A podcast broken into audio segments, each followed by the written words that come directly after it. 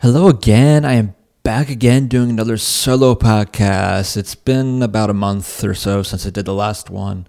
Uh, a couple things have gone uh, in my life here and there that I'm just going to share with you. Um, and still kind of going back to what I was talking about the last uh, solo podcast I had, in which I was still going to kind of reference some stuff from uh, when we went down to Disney about a month ago. Um, I'm still going to kind of continue some conversations there. I may even uh, re- go back to another uh, segment I did a couple years ago, um, but specifically maybe update since I was just in Disney a couple uh, uh a month ago. I'm just going to go and uh, just maybe re up my uh, top five favorite rides in Disney World. So that you can look forward to later in this episode. But for now, uh, to start this episode off, I'm just going to do uh, kind of my usual and just kind of give some uh, life updates. So uh, why don't you join me? So one thing that's happened since I've last uh, podcasted is that I celebrated a birthday. Yes, I am now 27, which is hard to believe that I've made it here, made it to 27, um, and that it's already here. Um, that's not weird that I don't have this weird thing of oh I'm getting older. I'm it's just kind of weird that just going back to it and I know so uh, underachievers at times we've talked about it how quick these last couple years have gone, but it feels like it's gone on really quick these last um, few years because it, it, feels like yesterday that like ten years ago I was 17, uh, junior going on senior in high school. Uh, just kind of getting almost ready for college kind of thing, just kind of figuring out that, that part of my life and that next chapter. Feels like I was just doing all that stuff like a week ago, and that's just going on about 10 years ago at this point. But yeah, at the beginning of the month, I turned 27. Um, and I think I said this on my uh, Underachievers podcast if you want to check that out. Um, I'll link that below. Um, but one thing I uh, I didn't really say there was uh, kind of what I did for my birthday and everything. So just kind of give you a little bit of what we did there. I kind of uh, gave it a little bit in that I celebrated early, but um, what I did was. Now this is going back all the way back to uh, December, and the recording of this episode is the uh, January 30th, so it's about a month ago. I celebrated my uh, actual birthday with my family. Uh, we went out on New Year's Eve, actually, of all days, believe it or not. I went out with my uh, two brothers and my parents, and we just went out to uh, a brewery, um, and uh, just a brewery we haven't been to, just in Phoenixville, and we just were trying. Uh, they had just the little specialty kind of menu because it was New Year's Eve, and they just had a Chardonnay menu. Just had a regular like little uh, bacon cheeseburger kind of thing. Uh, they had some good appetizers from what I remember. Uh, and then they only had like a couple kind of drinks. I think I had one, and then they switched over to uh, or cocktail, and then they switched over to a to a lager uh, as the night went on. But we were there for probably an hour, an hour and a half, um, and that's pretty much how I celebrated it. Um, we did everything pretty much early at that point because that weekend my parents were going away, uh, so that was kind of the best time to really be able to celebrate my birthday. Um, and because of that, uh, I did all the birthday kind of celebrating uh, beforehand. So by the time my birthday actually came, it didn't really feel like it was actually my birthday. If you get what I mean by that, it's just like there there was no outside of like getting a bunch of like oh happy birthday kind of celebration like texts or messages or whatever. Um, outside of that, I just did nothing on my actual birthday itself. as fun as that sounds. um, which I don't mind. I don't mind having like a relaxing birthday every once in a while. As as many days as relaxing I can kind of get. Um, I just kind of like want to take advantage of. So it's not the worst thing in the world that I didn't really do anything on my actual birthday, given that the fact that my birthday fell on a Thursday this year. So not really much to really do on a Thursday. So just kind of hung around, just relaxed. Um, but yeah, that's kind of all I really did for birthday. Um, so yeah, that's really it in terms of kind of life updates. This month has been kind of busy, just trying to get work done. I know I've been kind of slacking. I said I wanted to do more of these uh, episodes, and I'm still trying to get on to that, trying to get a good routine. Uh, so I had some time today, so I just decided, you know what, let's just get an episode in.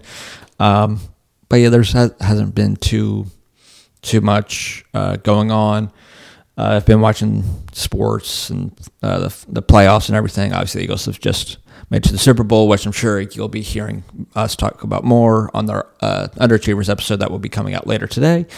Um, if you're interested, interested in that, that'll be coming out later tonight. Um, if not, you can always find it tomorrow morning. Um, uh, but yeah, you can always find that on our Underachievers podcast, uh, YouTube or uh, podcast pages wherever you get your podcast. Wherever you're, even if you're listening to this one, you're probably uh, search it on there as well. Um, but moving on a little bit, I kind of want to go back a little bit to um, uh, the vacation I had about a month ago in Disney because there was an um, a question that kept repeating itself uh, while I was there with my family, and one of the things, and I just kind of wanted to talk about it uh, here, is whether adults can still have fun at Disney or Universal at a theme park that aren't big like Disney or Universal or theme park fans? Are is there enough there to do that those not like me or uh, family that are really into it can they still have fun in those? And that's uh, one thing we found. Uh, uh the question that kept kind of coming up because we were there with some people who probably weren't the biggest fans of Disney or theme parks and all that stuff. So finding stuff for all of us to have fun with was a challenge in itself, but it's fun to do or uh, kind of uh, figure out. And that's just one thing I kind of want to talk about today, uh, as well on this on this uh, podcast, because um, I generally think just no real bias here, trying to get that biasy stuff out of, uh, out of the way of just being a big fan of Disney and Disney World and all those theme parks and everything. Um, I just think there's enough to to do, especially in Disney, less so in Universal, which I'll get to in a little bit. But I feel like there's enough to do that can satisfy anybody's needs. Obviously, if you're a family and you have small children, there's stuff you can do with a lot of things you could do with your family. You can go to the May dark rides. You can do character dinners or breakfasts or lunch, whatever. Um, you can meet the characters just outside of that. You can just do so much just family stuff you can do with your kids. There's a bunch of um, shows, a bunch of um, kid oriented dance things, and all that you can do that you can find there which is great if you have a family and you're into that kind of thing. But for this, I'm just kind of looking at uh, just kind of once you get older, once you hit that teenage kind of young adult to adult ages, can you find stuff there um, to have fun with and still enjoy your time there, even just kind of forgetting the fact that you may be spending a good amount of money while you're down there. But I think there is because obviously outside of the family and kid stuff, which you can still find enjoyment in that as well. Uh, you may find enjoyment in what I find enjoyment as well is that you can just kind of walk in and see all the care and dedication and detail and everything that went into uh, the parks themselves. So whether it's looking down Main Street and you see the buildings and the Cinderella Castle all the way down, um, or um, going on a dark ride and just seeing all the animatronics that they have on that, on those, or any new rides or anything like that. That's just some of the stuff that I just really enjoy. Just the little things like that, or little um, interactions between the people and characters and stuff like that. Whether it's a dapper dance, uh, singing on Main Street, whether it's a particular character having a good interaction, uh, stuff like that just really gets the feeling even more. And you get that, and it's said every time when you ever go to uh, a Disney park, and that's what they try to uh, still is that you can still have that enjoyment of family and or as a kid and everything. So when you're down there, you don't even really care about what's going on the outside world. And for me, in particular, in that trip, it was probably the least amount I've ever been on my phone or anything because I was with people that I liked. I was doing things that I genuinely enjoyed, and I was just in the moment. And that's just one of the many things that I just very much love about Disney and doing those theme parks is that you could just kind of escape almost reality at that point and go into this uh, world. And maybe that's not for everybody, but that is just for me. Um, uh, but there's that. If you're not into that kind of thing, then I think there's still stuff you can't do. There's so much stuff like if you're a young adult, kind of late teen kind of age, um, where you're at that age where you're like, um, I'm too cool for Disney kind of thing. I think there's still stuff you can do. Like if you're in Epcot, they always have some kind of food festival, um, whether it's Wine and Dine or festival of the holidays, whatever it is. There's always some kind of festival going on. Obviously not all all the time, but for most of the year, there's some kind of festival going on where you can enjoy different uh, foods, different drinks, and stuff like that. So you can enjoy that aspect of it. You can enjoy the rides if you're into rides. They're trying to get more thrilly in some of the rides they have, like Guardians or what will open up in March with Tron. Like they're obviously trying to get as many people interested as possible, trying to get as many different uh, people's interests and everything. So there's that aspect. So overall, I think Disney, especially, I think you can find um, as an adult, there's always something that you can do. You can check out the dining. You can check out the. You can just go to Disney Springs and you can probably find something there, whether it's shopping at one of the many outlets or stores, or checking out the many restaurants that are there. Most of them are very, very good. For our trip in particular, we went to Wine Bar George, which is fantastic, or Paradiso 37, which is also very good. Like they have a bunch of restaurants just like that that you can just go down there um, have a good date night, and just have fun there. That's one another aspect you can have. Just Disney is particular, there's that you can it accommodates a lot of people, um, a lot of people's interests. Which I'm repeating myself here when I say that, but yeah, I think you know what I'm trying to say there. Um, but tra- switching over a little bit to uh, the Universal side of it, and that's where I think it's a little different in that Universal, it's very much a thrill centered, um, some family, yes, it's some family oriented things, but not family oriented as what we were doing with, not very toddler friendly park, which I think I mentioned in my last episode too, which, which Universal was not the most child friendly or toddler friendly park because there's very few attractions and stuff that they can actually be able to do. Uh, so really, you're just left to just stay, uh, staying in uh, the Dr. Seuss area uh, or some other like kiddie type area or seeing a show or stuff like that. That's more or less what you can do with a family. But for Universal in particular, their their appeal, especially you can tell, is to that young teen, young adult kind of almost I, that feeling of, like I mentioned a couple minutes ago, that too cool for Disney kind of mentality, which some people have. It's just some people's faces. Some people go through it. Some people are just not big fans of Disney, just can't do anything Disney. It's fine. Everyone has their own kind of opinions and thoughts and all that stuff on that. Uh, but for Universal, it's very much that. So whenever they have like Mardi Gras that's coming up for them or Halloween Horror Nights, there's always some kind of uh, element of um, some alcohol or some party esque atmosphere to it uh, where they're obviously uh, trying to tra- attract the young adults and everything. And you can tell by most of their attractions too, because they're very thrill oriented.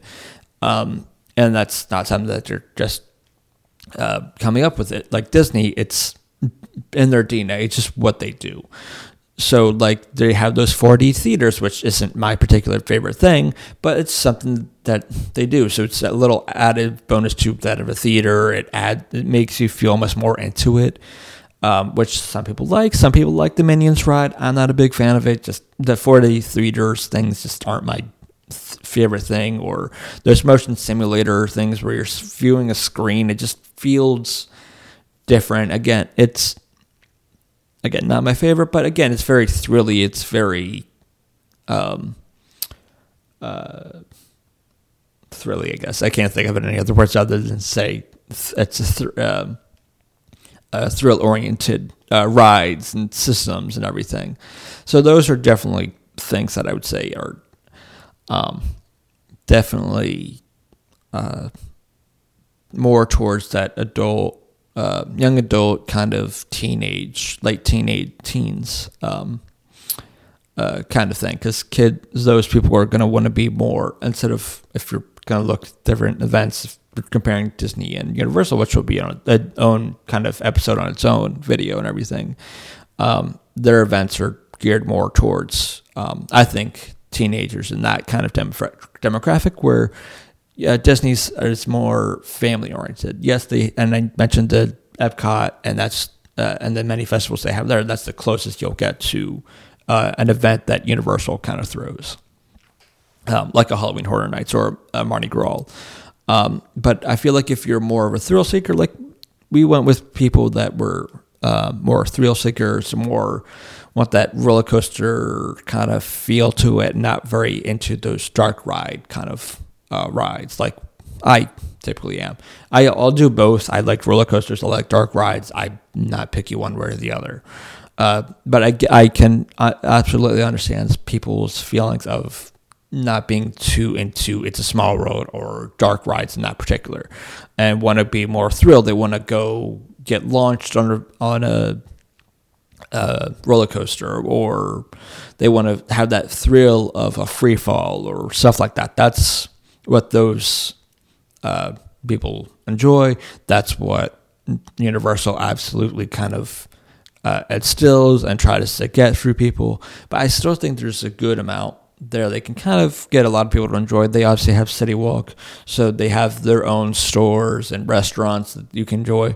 We went to um, the Chocolate Emporium, which is another fantastic restaurant just outside of um, Universal on uh, City Walk. So again, there's definitely a lot there to do. I think there's a lot uh, that adults can have fun with, and I'm just saying, it just this might be a little biased too, but I just think there's that feeling of you can I and maybe just me that I can still have fun in a Disney park or a Universal park and not actually go on any real rides and still enjoy the ambiance of being there. And maybe that's just me, but that's just how I view of those rides and how much I enjoy going down there. But, anyways, moving on a little bit, just transitioning to one last little topic I have before I get off for this week's episode. Um, one thing I wanted to try to get back to, a little fun thing, is kind of because I was, like I said at the beginning of this episode, uh, since I just went down there about a month ago, my kind of top five favorite rides may have changed. And yes, I did this a few years ago, and I feel like maybe circling back to it. So, without a further ado, let's just kind of get on in on that. So, I'm going to go from five to one, uh, one being my favorite, uh, and so on. Um, and this is just looking at Walt Disney World and those four theme parks. Um, I may do one next week or in the future of Universal rides, but for this one, I'm going back to kind of my Disney ones because I think it may have changed a little bit in terms of some of the rides that I um, said are my favorite there. Um, but if you want to compare or not, uh, I'll link that video where I talked about it last time. Um, I didn't really circle out that one. It's actually just a whole episode. Uh, but you can check that out on the Mike Whitmer podcast YouTube page if you were interested in that. Um, but anyways, I'm going to start with that, with number five, which I am going to have to go with, which is now gone Splash Mountain. Um, obviously, it's being changed over to, uh, rightfully so, um, I think, uh, to Tiana's uh, Bayou Adventure, but just, and it had been years prior than um, I went on Splash Mountain, and we pretty much went on it, and we went on it multiple times uh, when we were down there. Um, that that was one where, uh, for the past couple years, at just because when we went, it was warm, but not warm enough to really do a water ride or stuff like that, or it was always under refurbishment. So we never really got to do it. So for this time, we actually went on it. And when we did Mickey's um, Very Merry Christmas Party, we went and rode that with no wait at all. We did that the first day we were all there in Magic Kingdom. It was just one um, that we hadn't done in a while, and it's such a great ride too. It was a great ride. Um, uh, besides the drop at the end uh, or whatever, it's just a good little story and everything. Um, outside of the obviously problematic features of it, but overall, the everything about the log flume ride of it is just to me one of the best. Just uh, not even just log flume rides, just best water rides, just ever, that I've ever been on. Uh, between the story itself, the thrill aspect of it, and the best part of it, you get wet. And at least for me, when I went, my shoes didn't get wet. And that's what all I ask for. So I'm not slushing around and my socks don't get wet or anything like that. That's what I want the most out of a water ride is to get wet, but not too wet. Um, and that ride has a good amount of wetness to not wet kind of uh, scale that I like. Uh, but yeah, I think that's now in kind of my, in my top five. Uh, going to number four now, and which I'll have to say is hmm probably Big Thunder. I think that may have fallen a bit uh, on my list. Uh, just trying to go off of muscle memory there of what I did last time. I think I had like maybe two, but yeah, I definitely think that one's probably more of a um, at number four now. Uh, just because it's still just a fantastic kind of uh, mine train ride. That's a good amount of thrill without getting too kind of uh, thrilly. If you kind of understand what I'm saying, uh, there that's just one that I've just always enjoyed. And whenever we go down to Disney, and it's always just a nostalgia kind of ride for me as well. And that's why a lot of these uh, rides and parks and everything are rated so high. Because again, one of the things I did a couple uh, months ago as well was rank the top four my four favorite Walt Disney World theme parks, which again is one I'll also link in this video if you're watching um, uh, on that Mike Whitmer podcast YouTube page. Um, a lot of it is just a matter of nostalgia, and that ride has always been nostalgic ever since I was a young kid going to Disney. Uh, Big Thunder Mountain was always one we had to do when we were down there. We would ride it multiple times, and it didn't matter. It was no different this last time we went uh, about a month ago, and similar to that of Splash Mountain that I just mentioned, it was one that I I rode about a couple times, probably about maybe three times, I think definitely to Mickey's very merry. Uh, and the first day we went, I think we went a couple times. Um, but yeah, that was another one. It was great because they're right next to each other. And what we do all the time is we do splash and then we go to thunder or thunder and then splash. And the way we did it this time was we did splash, we got wet, and then he dry off, and then he go to thunder. That's just how we always do it. uh, but yeah, that's definitely going to probably be my number four now. Uh, number three, I think it's still going to have to be. Um, I think Everest. I think it's now number three for me. Uh, it's one that it's to me the best, even with the adding of um, uh, the new Guardians roller coaster, and obviously I haven't ridden uh, Tron yet because it still obviously hasn't been open yet. Uh, but to me, it's the best roller coaster in Disney World, hands down. And I don't think it's really that close. I think it's just to me, it's the best roller coaster. It has the it has great theming around it in terms of going on this exp- this uh, hiking expedition of Everest and of the Forbidden Mountain and everything. There's this the Yeti and everything. I know the Yeti isn't uh, what it used to be when it first opened, but it's still got this a great feel and another ride that we do again tradition. Um, it's kind of I, I, noticed too, especially when you went down there. Whenever I'm on like the Disney uh, app and looking at wait times, I feel like the popularity of that ride has also kind of dipped a little bit. Obviously, if you go to Animal Kingdom now, it seems like the long waits are for um, the rides in the Na'vi River Journey or Flight of Passage and the Pandora area. Or even at times, like we had to wait in a well over an hour line of safari, uh, the Safari line, which is obviously those are great rides as well. I though I haven't done, still have yet to do the Pandora rides, um, but the Safari ride is great, and those are usually the ones that have long rides. But for whenever I've looked, I've always see, and it probably depends on the day, obviously, and how busy it is. But I feel like it's lately, whenever I look, it's no more than like maybe a 45 minute wait. And when we went, we waited maybe at most half hour for Everest, and we rode it multiple times, not in one day. And the uh, two times we went to uh, Animal Kingdom, we wrote it multiple times, just because the just the aspect of it going forward, and then you start going backwards. And even though there's no loop to it, it still makes you feel like you go through a loop. It's just so thrilling, and everything around it just so fantastic. Uh, number two, I'm gonna have to. I think two and one are probably about the same as what I did on that last one. But number two is gonna have to be uh, Rise of the Resistance. Again, even though I'm not the biggest of Star Wars fans, but the just simple aspect of once you get on through the queue and everything, and actual on the on the ride itself, and we waited probably longer than we probably should have when we uh, went to. Uh, uh, actually, there is kind of a funny story there. So, how we did it was,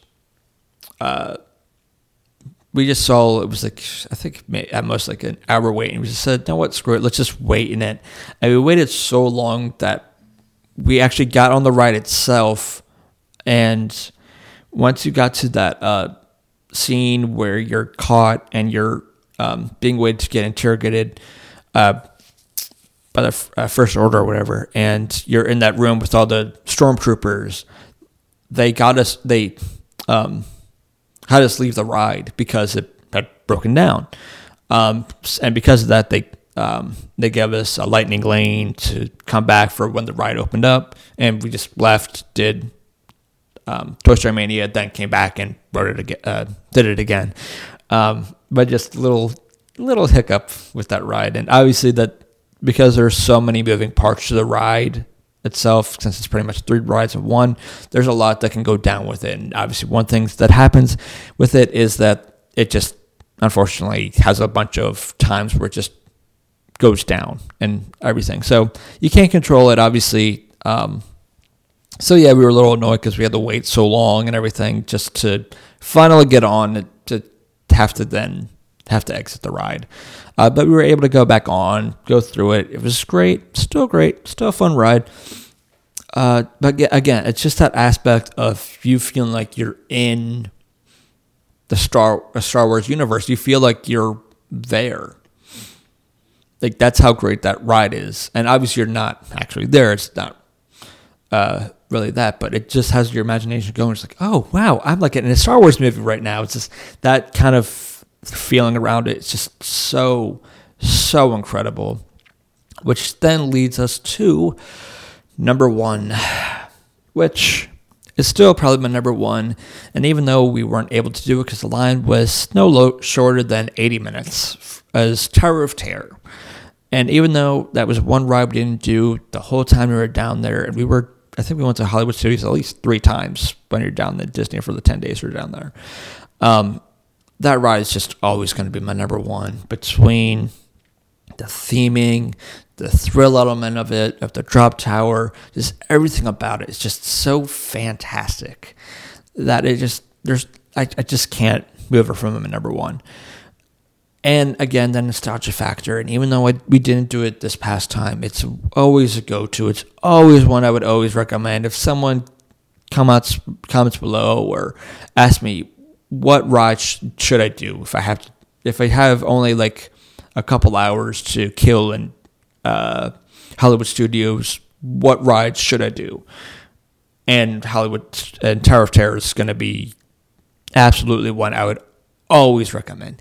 Always going to recommend that ride. And even if you're not, and maybe it's just me, and obviously there's just people who have uh, fears of height and everything, so a drop tower ride is just not going to be for them. But for me, and maybe it's just me, I feel like that enclosure a bit of what the ride is, and you're not really seeing all the way out. You're seeing out a little window. I feel like to me that makes it a little better than going to what I mentioned earlier in Universal, like Doctor Doom's flight or another drop tower where you're just kind of out in the open, like any kind of carnival drop tower rides or anything like that, where more out in the open and seeing more around you, which can be cool in its own right. And obviously, I don't really have that fear of heights. Um, so either one's fine with me, but I feel like that the feeling of it being kind of closed off and you're, I feel like it's a little more safe that way. Uh, obviously, they have safety in mind with those rides, and obviously, if you have that fear, you just so that fear that something could go wrong and everything. I completely, completely can understand that, but just to me, it's just one where I, if you have that fear, I'd still, it, if it's a minor fear, I would still have you do it. Um, because even we went with someone who wasn't the, uh, who wasn't a fan of heights and everything, and even my uh, older brother Matt would never do it when he went when I was a kid. Never do it because he was afraid of heights and all that stuff. But now he loves the ride. He conquered it, and now he likes it too. He loves, and for a similar reason why I like it, the, the theming, the, the the feeling of the Twilight Zone, and everything like that. Just everything around it. of This abandoned uh, hotel and everything, just so incredible. And then Imagineers did a fantastic job with those rides and all five rides that I mentioned. And I could go on on and on. And these are very tight knit kind of things in terms of what's making one ride better than the other. Um, but yeah, those are probably my at the moment my updated top five favorite rides in Magic Kingdom in Walt Disney World, and obviously Hollywood Studios, Animal Kingdom, all of Walt Disney World. And with that being said, I think that is where I'm going to end it for this week's solo podcast. Until next time, hopefully I'll be around next week. I'm still going to try to get onto a working kind of schedule in terms of trying to get these more out there. And again, like I said in my last week's episode, don't be surprised if it's going to be more of the same of uh, me talking about Disney World, Universal, theme park stuff, um, because it's still just fresh in my mind and just stuff I just really like talking about. Uh, so for the next couple episodes, you're just going to see more of that. Um, maybe some reviews here and there peppered in. Uh, my take on Disney versus Universal, more on that. I've previewed little things here and there that I've talked about it, uh, but in a future episode, I'm definitely going to kind of talk between the two. Um, but with that, until later today, when I see you guys later for our next Underachievers podcast, with all three of us joining us again this week, I will see you later.